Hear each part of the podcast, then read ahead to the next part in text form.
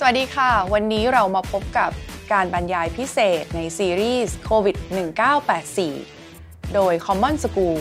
ในคณะก้าวหน้าค่ะ วันนี้เราจะมีการบรรยายในหัวข้อเรื่อง ผ่างบประมาณแผ่นดิน เส้นเลือดใหญ่ ไร้ประสิทธิภาพ โดยฉันจะเริ่มการบรรยายจากการนำทุกท่าน ไปดูว่าสถานการณ์ประเทศไทยในยุคหลังโควิด เราจะต้องเจอกับความท้าทายยังไงบ้าง แล้วงบปี 64 ที่เพิ่งจะปรากฏกายให้สภาได้ยนโฉมกันเมื่ออาทิตย์ที่ผ่านมา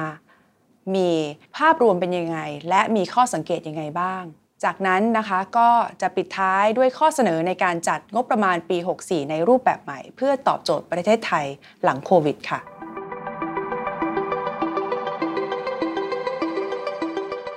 อย่างที่ทุกท่านทราบกันดีนะคะว่าวิกฤตโควิด -19 ที่ผ่านมาเนี่ยทำให้ประเทศไทยเข้าสู่วิกฤตเศรษฐกิจครั้งใหญ่ครั้งหนึ่งในประวัติศาสตร์ และครั้งนี้ก็จะไม่เหมือนกับทุกครั้งที่ผ่านมาด้วย เพราะว่ากลุ่มคนที่ได้รับผลกระทบ หนักที่สุดก็คือกลุ่มคนที่เป็นรากหญ้า มีการคาดการณ์กันค่ะว่า การที่เกิดวิกฤตในครั้งนี้จะส่งผลให้คนจนจะเพิ่มขึ้นจาก 6.7 ล้านคนเป็น 18.9 ล้านคน ถ้าสถานการณ์รายได้ของประชาชนยังไม่ดีขึ้น จะทำให้มีคนว่างงานเพิ่มขึ้นจากปกติปีละ 400,000 คน เป็น 2-7 ล้านคนขึ้นอยู่กับสำนักไหนจะเป็นผู้พยากรณ์นี้ครัวเรือนก็จะเพิ่มขึ้นด้วย เพราะว่าเมื่อรายได้ของคนลดลงทางออกทางเดียว ที่จะสามารถมีเงินมาจับจ่ายใช้สอยได้ ก็คือกู้หนี้ยืมสิน เฉพาะที่อยู่ในระบบก็จะเพิ่มขึ้น 1 ล้านล้านบาท และแน่นอนความสามารถที่จะชำระหนี้คืนได้ ก็จะลดลง ทำให้เกิด NPL สำหรับหนี้ครัวเรือนเพิ่มขึ้นจาก 6%เพิ่มขึ้นเป็น 10%วิกฤตในครั้งนี้จะทำให้ชนชั้นกลาง หดตัวลง คนจนเพิ่มขึ้น แน่นอนว่าความเหลื่อมล้ำก็จะเพิ่มขึ้นด้วย ไม่ใช่เฉพาะในภาคครัวเรือน แต่ในภาคเศรษฐกิจก็เช่นเดียวกัน SME ที่มีความเสี่ยงจะเจ๊งและปิดตัวลงมีมากถึง 26% มาตรการต่างๆ ของธนาคารแห่งประเทศไทย ที่จะช่วยชะลอการชำระหนี้เป็นเวลา 6 เดือนทำให้มีคนที่กำลังรอที่จะต้องปรับโครงสร้างหนี้หลังจาก 6 เดือนนี้ถึง 15 ล้านราย ปัญหาเศรษฐกิจไทยไม่ได้เพิ่งมาเกิดขึ้นเมื่อเกิดวิกฤตโควิด -19 ถ้าเราเปรียบเศรษฐกิจไทยเหมือนกับเรือแปะเราเป็นเรือแปะที่แล่นเอื่อยมาตั้งแต่ปีที่แล้ว ด้วยปัญหาสงครามการค้าก็ดีภัยแล้งก็ดี เศรษฐกิจของประเทศไม่สามารถที่จะเติบโตได้อย่างเต็มศักยภาพ แต่พอมาเจอวิกฤตโควิด -19 เหมือนกับเจอ perfect storm เหมือนกับพายุลูกใหญ่ ซัดเข้าใส่เรือแปะทำให้ตอนนี้เราต้องมาปรับกระบวนทัศน์กันใหม่หมด ปรับยุทธศาสตร์ทั้งหมด เพื่อเซตเส้นทางที่เราจะเดินไปข้างหน้ากันใหม่ ถ้าวันนี้เรายังไม่มีเป้าหมายที่ชัดเจน ว่าเราจะนำประเทศนำเศรษฐกิจไทย ไปในสู่ยุคหลังโควิดยังไง ก็เหมือนกับเราปล่อยให้เรือแปะที่เพิ่งโดนพายุซัดเดินหน้าต่อไปอย่างไร้ทิศทาง เมื่อเดือนที่ผ่านมาค่ะ รัฐบาลได้มีการออกมาตรการต่างๆ เพื่อช่วยเหลือแก้ปัญหาเยียวยาผลกระทบจากวิกฤตโควิด -19 ออกมาอย่างต่อเนื่อง และสภาเองก็เพิ่งอนุมัติพรก3พรกที่เป็นการช่วยเหลือเยียวยาผลกระทบจากโควิดนะคะไม่ว่าจะเป็น รกเงินกู้ 1 ล้านล้านบาท ที่ให้อำนาจกระทรวงการคลังในการกู้ พรกปล่อยกู้ SME 5แสนล้าน และพรกกองทุนพยุงหุ้นกู้อีก4แสนล้านบาทแต่เอาเข้าจริงแล้วเม็ดเงินที่จะถือว่าเป็นงบประมาณที่จะส่งถึงมือประชาชน ช่วยเหลือพี่น้องประชาชน ช่วยเหลือผู้ประกอบการได้ มีเพียงแค่ 1 ล้านล้านบาทเท่านั้นที่เราเรียกมันว่าเป็นมาตรการทางการคลัง ส่วนอีก 2 ฉบับที่เป็นพรกช่วยเหลือ SME และกองทุนพยุงหุ้นกู้นั้น เป็นการให้ยืมเงิน ซึ่งวันหนึ่งก็ต้องจ่ายเงินกลับคืนมา ถามว่าเม็ดเงิน 1 ล้านล้านบาทเนี่ยมันมากหรือว่ามันน้อย ถ้าเราดูประเทศต่างๆ ในโลกนี้นะคะว่าเขาใช้จ่ายเงินนะคะผ่านทางนโยบายทางการคลัง เพื่อแก้ปัญหาโควิด ไปเท่าไหร่บ้าง เราก็จะพบว่าประเทศต่างๆ อัดฉีดงบประมาณกันอย่างเต็มที่เพื่อช่วยเหลือแก้ไขปัญหาของโควิด ประเทศญี่ปุ่นเพิ่งอัดฉีดเม็ดเงินเพิ่มทำให้ตอนนี้เฉพาะนโยบายการคลังอย่างเดียว มีเม็ดเงินรวมไปถึง 21%ของ GDP แล้ว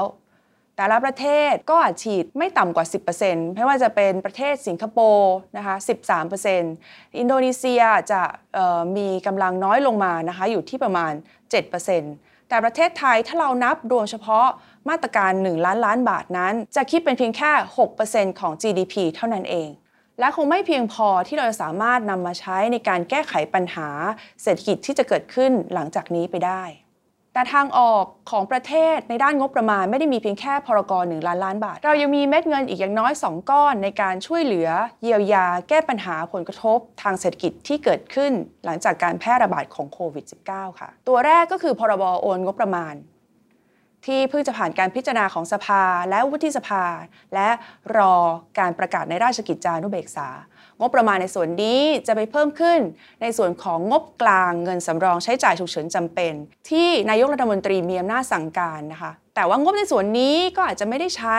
ไปเพื่อการแก้ปัญหาโควิด แต่เพียงอย่างเดียว เพราะว่าเมื่อเป็นงบกลางแล้ว นายกรัฐมนตรีก็มีอำนาจที่จะนำไปใช้ในกิจการอื่นได้เช่นเดียวกัน นอกจากนี้นะคะยังมีงบประมาณอีกก้อนใหญ่ที่กำลังจะเข้าสู่การพิจารณาของสภาผู้แทนราษฎร นั่นก็คือพรบงบประมาณรายจ่ายประจำปี 2564 ซึ่งมีเม็ดเงินรวมถึง 3.3 ล้านล้านบาท หลายท่านอาจจะคิดว่า 3.3 ล้านล้านบาทนี่น่าจะทำให้เราหลุดพ้นจากวิกฤตนี้ไปได้ ถ้าเราสามารถใช้เงินทั้งก้อนนี้ทั้ง 3.3 ล้านล้านบาท แต่ในความเป็นจริงงบประมาณที่จะนำมาใช้ได้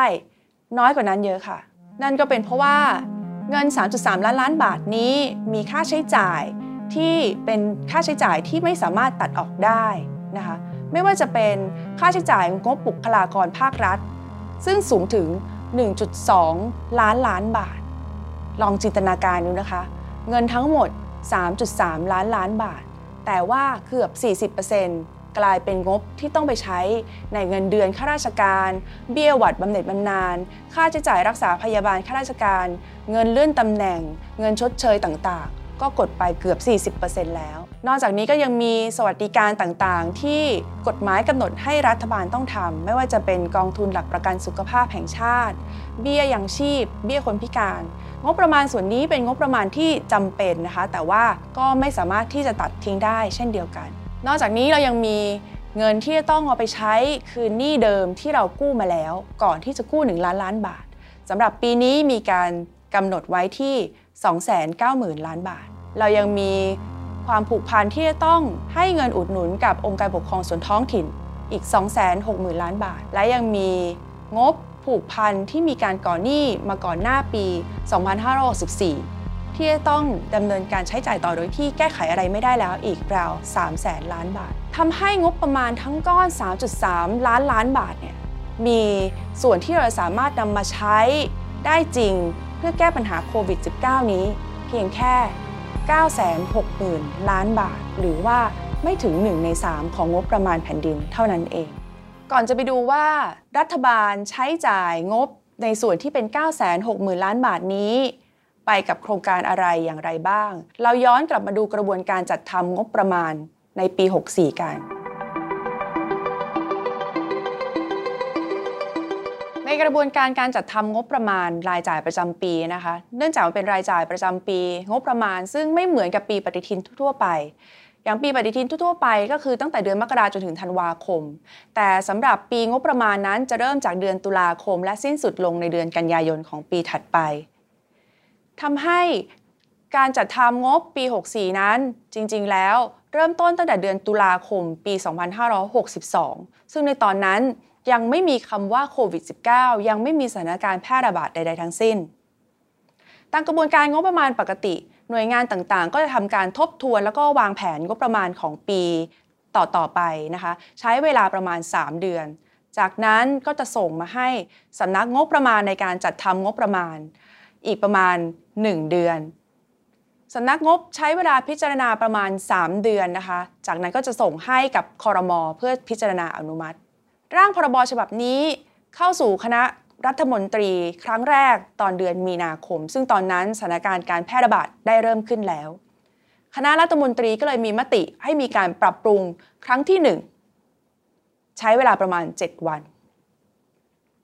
สิ่งที่เกิดขึ้นก็คือว่า ถ้าไม่มีอะไรเปลี่ยนแปลงจากการปรับปรุงครั้งที่ 1 เลย แต่ละกระทรวงยังคงงบประมาณเท่าเดิม มีการปรับปรุงภายในกระทรวงเล็กน้อย เป็นวงเงินเพียงแค่ 5,000 ล้านบาทเท่านั้นเอง แต่ร่างพรบฉบับนั้น ก็ผ่านเข้าสู่กระบวนการถัดไป มีการรับฟังความคิดเห็นจากประชาชน และนำรายงานผลการรับฟังความคิดเห็นของประชาชน มานำเสนอให้กับที่ประชุมคอรมอต่อไป วันที่ 15 เมษายนเมื่อ คอรมอต้องมาพิจารณาร่างฉบับนี้อีกครั้งหนึ่งก็เห็นแล้วว่าจะต้องมีการปรับปรุงเป็นครั้งที่ 2 ในครั้งนี้คอรมอได้มีมติออกมาว่า ต้องมีการตัดลดรายจ่ายประจำที่ไม่จำเป็นไม่ว่าจะเป็นการอบรมสัมมนาดูงานต่างประเทศ การจ้างที่ปรึกษางบประชาสัมพันธ์ลง 25%และต้องมีการตัดรายจ่ายลงทุน โดยเฉพาะการลงทุนที่เป็นการลงทุนแบบลงทุนปีเดียวเสร็จ ลง 50%มติคอรมอในครั้งนั้นก็นำมาสู่ร่างพรบที่เรากำลังพิจารณาอยู่กันทุกวันนี้ ผลจากการตัดงบประมาณในครั้งนั้นทำให้เรามีงบประมาณรายการใหม่เกิดขึ้น ปีนี้จะเป็นปีแรกที่มีรายการใหม่ เพิ่มขึ้นมาในงบกลางที่ชื่อว่าค่าใช้จ่ายในการบรรเทาแก้ไขปัญหาและเยียวยาผู้ที่ได้รับผลกระทบจากการแพร่ระบาดของไวรัสโคโรนา 2019 เพิ่มขึ้นมา 40,000 ล้านบาทค่ะ แต่ว่างบประมาณในส่วนนี้เราก็ยังไม่รู้ว่าจะมีวิธีการอย่างไรบ้างในการนำไปใช้จ่าย เนื่องจากว่าจากการที่สอบถามกับสำนักงบประมาณแล้วเนี่ยตัวระเบียบของการใช้จ่ายเงินนี้ก็ยังร่างกันไม่เสร็จสิ้น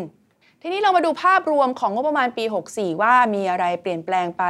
จากปีก่อนหน้า และมีข้อสังเกตอย่างไรบ้างนะคะ อย่างที่ได้บอกไปแล้วนะคะ งบประมาณปี 2564มีมูลค่า 3.3 ล้านล้านบาทนะคะ 3.3 ล้านล้านบาทนั้นเป็นขาจ่ายนะคะ ส่วนขารับนะคะก็จะมาจากรายได้ จากภาษีอากรจากการขายสินค้าและบริการของรัฐ จากรัฐวิสาหกิจต่างๆ ที่ส่งเงินกลับคืนสู่คลังนะคะ ปีนี้เนื่องจากว่าเศรษฐกิจไม่สู้จะดีนะคะ การประมาณการว่ารายได้ที่รัฐจะจัดเก็บได้นั้น ก็จะลดลงจากปีก่อนหน้าเป็นที่แน่นอนแล้ว และส่วนที่เหลือเราจะเอาเงินมาจากไหน เพื่อให้เราสามารถใช้จ่ายเงินได้ครบ 3.3 ล้านล้านบาท ก็ต้องมาจากการกู้เงินเพื่อชดเชยการขาดดุล ปีนี้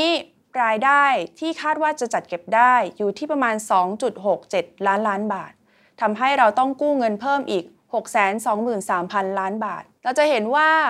ตอนที่เรากังวลกันเรื่องของเงินกู้ 1 ล้านล้านบาทนั้น เราก็กังวลกันมากว่านี้สาธารณะของประเทศจะเพิ่มขึ้นเป็นเท่าไหร่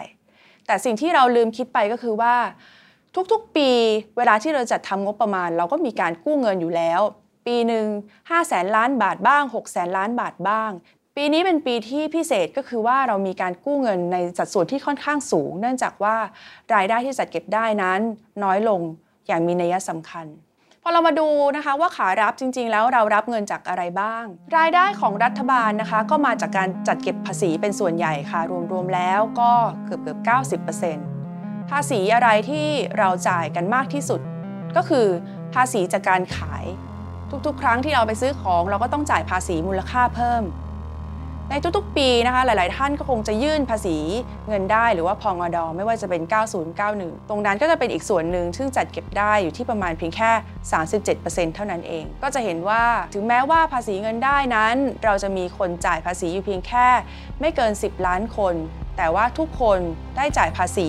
ผ่านภาษีการขายก็คือภาษีมูลค่าเพิ่ม และที่สำคัญถ้าคุณรักการเสี่ยงโชค และซื้อสลากกินแบ่งจากรัฐบาลในทุกๆเดือน คุณได้มีส่วนที่จะจ่ายเงินเข้าสู่รายได้ของรัฐ เพราะว่ารายได้จากสำนักงานการสลากกินแบ่งรัฐบาลนั้น เป็นรัฐวิสาหกิจที่ส่งเงินเข้าคลังมากที่สุดค่ะ ดังนั้นไม่มีเหตุผลอะไรที่คุณจะไม่สนใจงบประมาณประจำปี ปีนี้ 3.3 ล้านล้านบาท เพราะทุกๆท่านได้มีส่วนร่วมที่จะเป็นเจ้าของเงินที่จะนำไปใช้เป็นงบประมาณแผ่นดินในครั้งนี้ค่ะ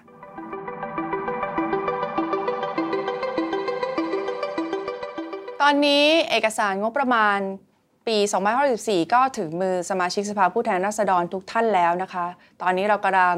วิเคราะห์งบประมาณนะคะที่เป็นเอกสาร 2 ลัง 39 เล่ม 20,000 หน้า โดยมีเวลาพิจารณา 14 วัน เพื่ออภิปรายในวาระที่ 1 โดยใช้เวลาประมาณ 44.5 ชั่วโมง เรามาดูกันว่า งบประมาณปี 64 มีข้อสังเกตอย่างไรบ้าง ข้อสังเกตข้อที่หลังจากที่อ่านงบประมาณปี 64 แล้ว เราก็ยังไม่เห็นว่ารัฐบาลกำลังจะนำประเทศไทยไปสู่ทิศทางใด จะทำให้สถานการณ์เศรษฐกิจนั้นดีขึ้นได้อย่างไร และจะทำให้เราสามารถตามทันกระแสโลกที่เปลี่ยนแปลงอย่างรวดเร็ว หลังยุคโควิดได้อย่างไร เวลาที่รัฐบาลมาถแถลงนโยบายต่อรัฐสภา จุดนั้นเนี่ยจะเป็นจุดที่ทุกคนจับตาเฝ้ามอง เพราะนั่นคือการให้คำสัญญาว่าในปีนี้รัฐบาลมีแผนการที่จะดำเนินนโยบายอะไรอย่างไรบ้าง ผ่านการใช้งบประมาณ แต่สำหรับประเทศไทย เรากลับมองไม่เห็นจากงบประมาณว่ารัฐบาลจะนำพาประเทศไทย หลังจากยุคโควิดนี้ไปในทิศทางใด ไม่มีการพูดถึงแผนการที่จะนำไปสู่ การแก้ไขปัญหาเศรษฐกิจที่ย่ำแย่ ไม่มีการพูดถึงแผนที่นำไปสู่อุตสาหกรรมใหม่ ๆ ที่จะนำไทยให้ไปอยู่ใน supply chain ของโลก ก็สังเกตข้อที่ 2 นะคะ งบประมาณปี 2564 ไม่ได้มีความแตกต่างจากงบประมาณปีปกติแต่อย่างใดค่ะ เราพูดกันมาตลอดค่ะว่าการจัดทำงบประมาณนั้นควรจะต้องเป็นการจัดทำงบประมาณแบบฐานศูนย์ซึ่งก็คือการจัดทำงบประมาณโดยเริ่มจากศูนย์นะคะ โดยที่ไม่เอางบประมาณจากปีที่แล้วมาดู แล้วมาพิจารณากันใหม่ว่าโครงการใดมีความสำคัญ โครงการใด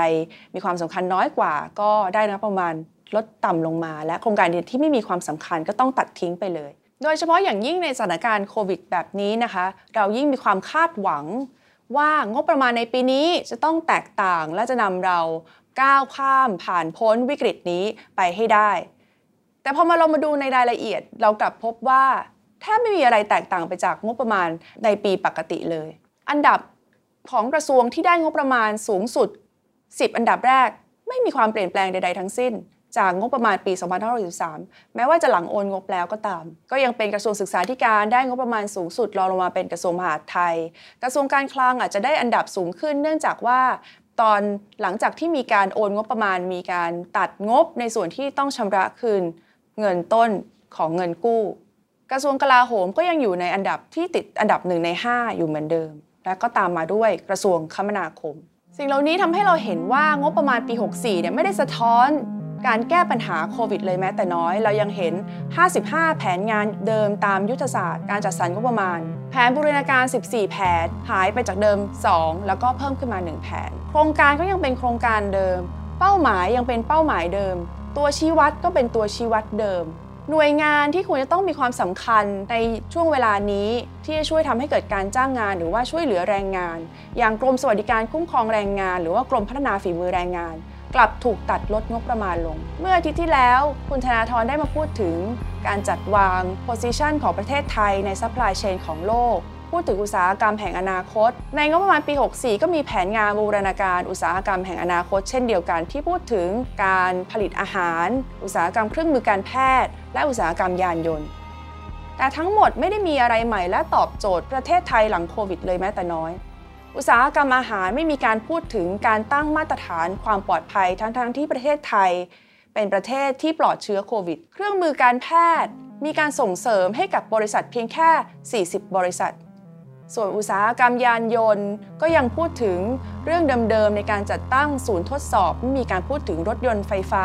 หรือว่าทางออกจากวิกฤตของอุตสาหกรรมยานยนต์ไทยที่ตอนนี้กำลังประสบวิกฤตอย่างหนัก อุตสาหกรรมการท่องเที่ยว ไม่ได้มีแผนการรองรับการท่องเที่ยว หลังยุคโควิดที่นักท่องเที่ยวจะลดลงอย่างมากและไม่กลับมาจนถึงหลังปี 2565 ยังคงตั้งเป้ารายได้จากการท่องเที่ยวให้เพิ่มขึ้นอยู่ ถ้าเราดู งบประมาณของการท่องเที่ยวแห่งประเทศไทย เป้าหมายหนึ่งที่เป็นตัวชี้วัดหลักก็คือ รายได้จากนักท่องเที่ยวต่างประเทศ เพิ่มขึ้น 8%พอมาดูงบด้านการศึกษา ไม่มีการพูดถึงการเตรียมความพร้อม สถานการณ์หลังยุคโควิด ที่แต่ละสถานศึกษาต้องจัดให้มีการรักษาระยะห่างทางสังคม แต่ละโรงเรียนแต่ละห้องเรียนจะมีการรับเด็กได้น้อยลง ไม่มีการจัดสรรงบประมาณที่จะจัดการอุปกรณ์ต่างๆ เพื่อให้การรักษาระยะห่างนั้นเป็นไปได้ ก็ไม่แปลกใจที่เราเห็นข่าวว่าโรงเรียนต่างๆ เอากล่องกระดาษ เอากล่องนม มาทำเป็นฉากกั้น เพราะไม่มีงบประมาณ ในขณะที่กระทรวงกลาโหม เรือดำน้ำก็ยังคงอยู่ ทั้งๆทที่โครงการนี้ถูกตัดไปแล้วทั้งโครงการเมื่อมีการโอนงบประมาณปี 2563 ครงการเรือดำน้ำถูกตัดออกทั้งโครงการทำให้กระทรวงกลาโหม สามารถโอนงบประมาณกลับเข้าสู่งบกลางได้สูงถึง 17,000 ล้านบาท แต่พอมาดูในงบประมาณปี 64 กับพบว่ามีการจ่ายเงินงวดที่ 2 ของเรือดำน้ำเท่ากับว่างบประมาณฉบับนี้ยังไม่ได้มีการปรับปรุงแก้ไขใด ๆ จากการที่มีการโอนงบประมาณเลยแม้แต่น้อย พอเรามาดูแผนบูรณาการที่น่าจะช่วยเหลือคน รากหญ้าเศรษฐกิจฐานรากให้ดีขึ้นนะคะมีแผนบูรณาการที่ชื่อว่าแผนบูรณาการเศรษฐกิจฐานรากนะคะนอกจากนี้ก็ยังมีงบประมาณที่ลงสู่จังหวัดและกลุ่มจังหวัดอีกเช่นเดียวกัน พอเราไปดูในรายละเอียดพบว่าเราพบโครงการต่างๆ ที่มีหน้าตาเหมือนกับโครงการที่มาขอเงินจากแผนงานฟื้นฟู 4 แสนล้านบาท ซึ่งเป็นส่วนหนึ่งของพรกองเงินกู้ 1 ล้านล้านบาท เรามาดูตัวอย่างกันนะคะ โครงการเหล่านี้ถูกนำมาจากเอกสารงบประมาณ ที่จัดสรรให้กับจังหวัด และก็กลุ่มจังหวัด เราพบว่าทั้งชื่อโครงการและรายละเอียดโครงการที่ปรากฏอยู่ในเอกสารงบประมาณจังหวัดและกลุ่มจังหวัดนั้น เป็นชื่อเดียวกันรายละเอียดเดียวกันกับโครงการที่มายื่นของบประมาณจากแผนฟื้นฟู 4 แสนล้านบาท เรียกว่าเป็นโครงการเดียวกันเป๊ะ นะคะไม่ว่าจะเป็นโครงการแรกนะคะปรับปรุงถนนเป็นถนนลาดยางแอสฟัลติกคอนกรีตหมู่ที่ 5 ตำบลดอนมะเกลืออำเภออู่ทอง จังหวัดสุพรรณบุรีนะคะเป็นโครงการของจังหวัดสุพรรณบุรีพอมาดูในโครงการฟื้นฟูก็มีการยื่นขอโครงการปรับปรุงถนน เป็นถนนลาดยางแบบแอสฟัลติกคอนกรีตที่หมู่ที่ 5ตำบลดอนมะเกลืออำเภออู่ทอง จังหวัดสุพรรณบุรีเช่นเดียวกัน มีโครงการก่อสร้างกำแพงกันดินที่จังหวัดนนทบุรี ที่สายแยกทางหลวงหมายเลข 346 บ้านคลอง 500 ใช้ก็ประมาณ 14.5 ล้านบาท พอเราไปดูโครงการจากแผนฟื้นฟูก็มีโครงการแบบเดียวกัน โครงการก่อสร้างกำแพงกันดิน แยกทางหลวงหมายเลข 346 บ้านคลอง 500 อีกเช่นเดียวกันแน่นอนว่าร่างพรบฉบับนี้อาจจะถูกมีการปรับปรุงนะคะเมื่อผ่านชั้นกรรมธิการ อาจจะมีการถูกตัดโครงการบางโครงการทิ้งไป ดังนั้นก็เลยเป็นแรงจูงใจให้จังหวัดต่างๆ ให้หน่วยงานต่างๆ ต้องเสี่ยงโชคทั้งสองทาง เพื่อลุ้นว่าจะได้เงินจากงบประมาณ 3.3 ล้านล้านบาท หรือว่าจะได้งบจากแผนฟื้นฟู 4 แสนล้านบาท หลายท่านมาเล่าให้ฟังนะคะ ถึงรายละเอียดของแผนฟื้นฟู 4 แสนล้านบาทกันไปแล้วว่าเต็มไปด้วยโครงการที่ทำถนน แต่ว่าเราก็ไม่น่าจะแปลกใจ เพราะว่าเอาเข้าจริงแล้วงบประมาณประจำปี ของประเทศเราก็มีแต่การสร้างถนนอีกเช่นเดียวกันไม่ต่างกัน เนื่องจากหน่วยงานที่เป็นผู้พิจารณาแผนงานฟื้นฟู 4 แสนล้านบาท ซึ่งก็คือสภาพัฒน์เป็นหน่วยงานเดียวกันกับหน่วยงานที่จัดทำงบประมาณสำหรับจังหวัดและกลุ่มจังหวัด เราก็เลยจะเห็นโครงการที่หน้าตาคล้ายๆกัน และคาดเดาว่าโครงการเหล่านี้นี่แหละ ที่จะผ่านการกั่นกรองของสภาพัฒน์แล้วก็กลายมาเป็นแผนงานฟื้นฟู 4 แสนล้านบาทอีกเส้นเดียวกัน พอเราไปดูโครงการต่างๆ ที่จังหวัดและกลุ่มจังหวัดขอมานะคะ จะมีชื่อโครงการหลาย ๆ โครงการอย่างเช่น โครงการส่งเสริมการเกษตร โครงการส่งเสริมและพัฒนาสังคม โครงการส่งเสริมการท่องเที่ยว โครงการส่งเสริมความสามารถในการแข่งขันทางการค้า ซึ่งชื่อก็ฟังดูดี แต่พอลงไปดูในรายละเอียด เรากลับพบว่าจังหวัดและกลุ่มจังหวัดของบส่งเสริมการเกษตร ด้วยการตัดถนน ของบส่งเสริมและพัฒนาสังคม ด้วยการซ่อมถนน ส่งเสริมการท่องเที่ยวด้วยการปรับปรุงถนน และส่งเสริมความสามารถในการแข่งขันและการค้าด้วยการตัดถนน ก็เลยไม่น่าแปลกใจค่ะว่า ที่เราเห็นในแผนงานฟื้นฟูว่ามีแต่การตัดถนนนั้น ก็เป็นปรากฏการณ์ที่เกิดขึ้นเช่นเดียวกัน กับแผนงบประมาณปี 64และไม่ใช่แค่แผนบูรณาการเศรษฐกิจฐานราก แผนบูรณาการเขตเศรษฐกิจพิเศษชายแดน ก็งบกว่าครึ่งก็เป็นการตัดถนน แผนพัฒนาเศรษฐกิจภาคตะวันออกก็มีการตัดถนน แผนบูรณาการระดับภาคก็เป็นการตัดถนนและยังมีแผนบูรณาการโลจิสติก และเครือข่ายคมนาคม ซึ่งเป็นการตัดถนนล้วนๆค่ะ ถ้าเรามาดูถึงสาเหตุนะคะว่าทำไมหน่วยงานต่างๆ ถึงไม่ยอมที่จะรื้องบตัวเอง หรือว่าเฉือนเนื้อในส่วนที่ไม่จำเป็นเฉือนไขมันออก และนำงบไปใช้ในการแก้ไขปัญหาโควิด ปัญหาอย่างหนึ่งที่เราคิดว่าเป็นปัญหาที่สำคัญ ก็คือยุทธศาสตร์ชาติ 20 ปีค่ะ ยุทธศาสตร์ชาติ 20 ปีได้ถูกกำหนดโดยกฎหมายไว้แล้วว่า หน่วยงานต่างๆ จะต้องทำแผนงาน แผนการดำเนินการและงบประมาณ ให้สอดคล้องกับแผนยุทธศาสตร์ชาติ 20 ปี แต่มันไม่ใช่แค่แผนยุทธศาสตร์ชาติ 20 ปีค่ะ เรายังมีแผนพัฒนาเศรษฐกิจและสังคมแห่งชาติ แผนปฏิรูปภาครัฐ แผนแม่บท 5 ปี นโยบายความมั่นคงแห่งชาติ นโยบายรัฐบาลและแผนหลักอื่น ๆ อีกมากมายนะคะ ที่สุดท้ายแล้วในแต่ละครั้งในการจัดทำงบประมาณ หน่วยงานต่างๆ ต้องพยายามอธิบายให้ได้ ว่างบประมาณของตัวเองนั้น สอดคล้องกับแผนที่ว่ามาทั้งหมดนั้นอย่างไรบ้างทำให้สุดท้ายแล้ว การแก้งบหรืองบภายในระยะเวลาอันสั้นนั้น แทบจะเป็นไปไม่ได้เลย ลสุดท้ายเราจึงได้ร่างพระราชบัญญัติงบประมาณปี 64 ที่มีหน้าตาเหมือนเดิมเป๊ะไม่มีอะไรเปลี่ยนแปลง ไม่มีการพูดถึงแผนการแก้ไขปัญหา ที่สะท้อนสถานการณ์ปัจจุบันของประเทศได้เลยแต่พอเราไปดูในแผนยุทธศาสตร์ชาติ 20 ปีนะคะว่ามีการเขียนได้ครอบคลุมมากน้อยแค่ไหน เราพบว่ามีคำว่า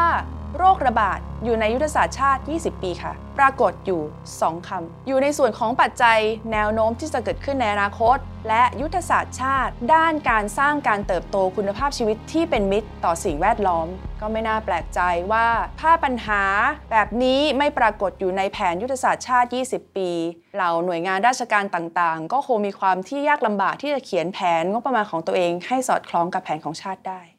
นอกจากเราจะต้องรับมือ กับวิกฤตเศรษฐกิจ ซึ่งเป็นเรื่องใหม่ แต่ว่าปัญหาเดิมๆ ที่เป็นความไร้ประสิทธิภาพของระบบราชการนั้น ก็ยังคงอยู่ ยังไม่มีการปรับปรุงแก้ไขแต่อย่างใด เรายังคงเห็นปัญหาการเบิกจ่ายงบประมาณที่ล่าช้า งบประมาณที่รวมศูนย์พาให้ความคืบหน้าในการกระจายอำนาจถอยหลังลงคลองเรายังเจอความซ้ำซ้อนของแผนงานต่างๆ แม้ว่าจะเป็นการบูรณาการแผนงานแล้วก็ตาม ข้อสังเกตข้อสุดท้ายที่เราคิดว่าเป็นปัญหาที่ทำให้งบประมาณปี 2514ไม่สามารถตอบโจทย์ของประเทศหลังโควิดได้ นั่นก็คือวิสัยทัศน์และภาวะผู้นำของหัวหน้ารัฐบาลนี้ จากกระบวนการงบประมาณที่ดิฉันได้เล่าไปแล้วว่าร่างพรบฉบับนี้ ได้ถูกสั่งให้มีการปรับปรุงถึง 2 ครั้ง แต่ก็ไม่ทำให้หน่วยงานต่างๆ นั้น ปรับปรุงแก้ไข ให้งบประมาณนั้นสอดคล้องกับสถานการณ์ที่เป็นจริงได้เลย เหล่านี้อาจจะต้องอาศัยความเด็ดขาดและวิสัยทัศน์ของนายกรัฐมนตรี เพื่อที่จะชี้นำให้หน่วยงานต่างๆทำงบประมาณแบบใหม่ ที่สอดคล้องและแก้ไขให้กับประเทศไทยได้ อเสนอนะคะในการจัดทำงบประมาณในรูปแบบใหม่ ที่จะช่วยตอบโจทย์ประเทศไทยหลังโควิดนะคะมี 4 ข้อเสนอด้วยกัน ข้อเสนอแรกก็คือว่า จะต้องนิยามความมั่นคงในรูปแบบใหม่ จากความมั่นคงในด้านการทหาร และการป้องกันประเทศ สู่ความมั่นคงในด้านสาธารณสุข และชีวิตประชาชน ที่ผ่านมางบประมาณในด้านความมั่นคงนั้นจะได้รับการจัดลำดับความสำคัญเป็นอันดับต้นๆ ได้ priority สูงๆ มาโดยตลอด แต่ว่าเมื่อยุค เปลี่ยนไปสถานการณ์เปลี่ยนไป เราเห็นแล้วว่าประเทศที่ขาดความมั่นคงด้านสาธารณสุข จะต้องเจอกับปัญหา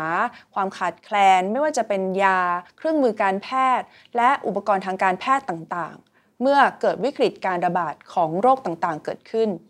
ทำให้เราต้องปรับเปลี่ยนมุมมองของความมั่นคง มาสู่ความมั่นคงด้านสาธารณสุข ความมั่นคงทางอาหาร ความมั่นคงในด้านทรัพยากรธรรมชาติ และสิ่งแวดล้อม ซึ่งจะนำไปสู่ความมั่นคงในชีวิตของประชาชน 2. เราต้องการงบประมาณที่จะช่วยเปลี่ยนแปลงโครงสร้างเศรษฐกิจไทย ด้วยสถานการณ์เศรษฐกิจโลกที่เปลี่ยนแปลงไป เราต้องการงบประมาณเพื่อเปลี่ยนโครงสร้างเศรษฐกิจไทย เราไม่สามารถที่จะเดินนโยบายได้ตามปกติอีกต่อไป เนื่องจากโลกได้มีการเปลี่ยนแปลงอย่างมาก supply chain ต่างๆ ได้มีการปรับเปลี่ยน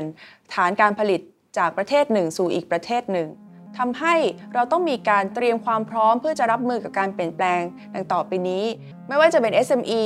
ที่จะต้องเข้าสู่กระบวนการปรับโครงสร้างหนี้เนื่องจากปัญหาการเงิน ไม่ว่าจะเป็นการท่องเที่ยว ที่จะไม่มีนักท่องเที่ยวกลับมาในระดับเดิมได้ในอีก 3 ปีข้างหน้า ไม่ว่าจะเป็นภาคการเกษตร ที่การสร้างมูลค่าเพิ่มแบบเดิมๆ อาจจะไม่ตอบโจทย์ของโลกอีกต่อไปทำให้เราต้องใช้งบประมาณ เราต้องทุ่มเททรัพยากร เพื่อเปลี่ยนโครงสร้างทางเศรษฐกิจ เพื่อนำไปสู่โอกาสต่างๆ ที่จะเปิดขึ้นหลังยุคโควิด -19 3. เราต้องการงบประมาณสำหรับทุกคน โดยเฉพาะกลุ่มที่เปราะบาง เราต้องการสวัสดิการสังคมที่ทั่วหน้าและทั่วถึง วิกฤตครั้งนี้ได้ทำให้เราเห็นแล้วว่า ต้าข่ายทางสังคม หรือว่าที่เราเรียกกันว่า social safety net ของประเทศไทยนั้น มันบอบบางแค่ไหน เพียงแค่มีอะไรเบาๆมากระทบ คนที่เคยอยู่ในชนชั้นกลาง ก็ตกลงสู่ชนชั้นล่างได้อย่างรวดเร็ว เราเห็นแล้วว่าแรงงานนอกระบบนั้นไม่มีความคุ้มครองใด ๆ ทางสังคมเลย เราต้องเพิ่มประสิทธิภาพของภาครัฐ และแน่นอนที่สุดการเพิ่มประสิทธิภาพของภาครัฐที่ดีก็คือการกระจายอำนาจจากส่วนกลางลงสู่องค์การปกครองส่วนท้องถิ่น ที่มีความยึดโยงกับประชาชน เราต้องการรัฐส่วนกลางที่เล็กลง แต่ลีนขึ้นและมีประสิทธิภาพ ผ่านการใช้รัฐบาลดิจิทัล หรือว่าการใช้เทคโนโลยีต่างๆ เข้ามาช่วยในการปรับปรุงประสิทธิภาพ ส่วนรายละเอียดของการจัดทำงบประมาณในแนวทางใหม่รูปแบบใหม่เพื่อให้ตอบโจทย์ประเทศไทยหลังโควิด -19 จะเป็นอย่างไร ให้ทุกท่านติดตามชมจากการอภิปรายของพรรคก้าวไกล ในการพิจารณางบประมาณปี 64 วาระที่ 1 วันที่ 1-3 กรกฎาคมที่จะถึงนี้ค่ะ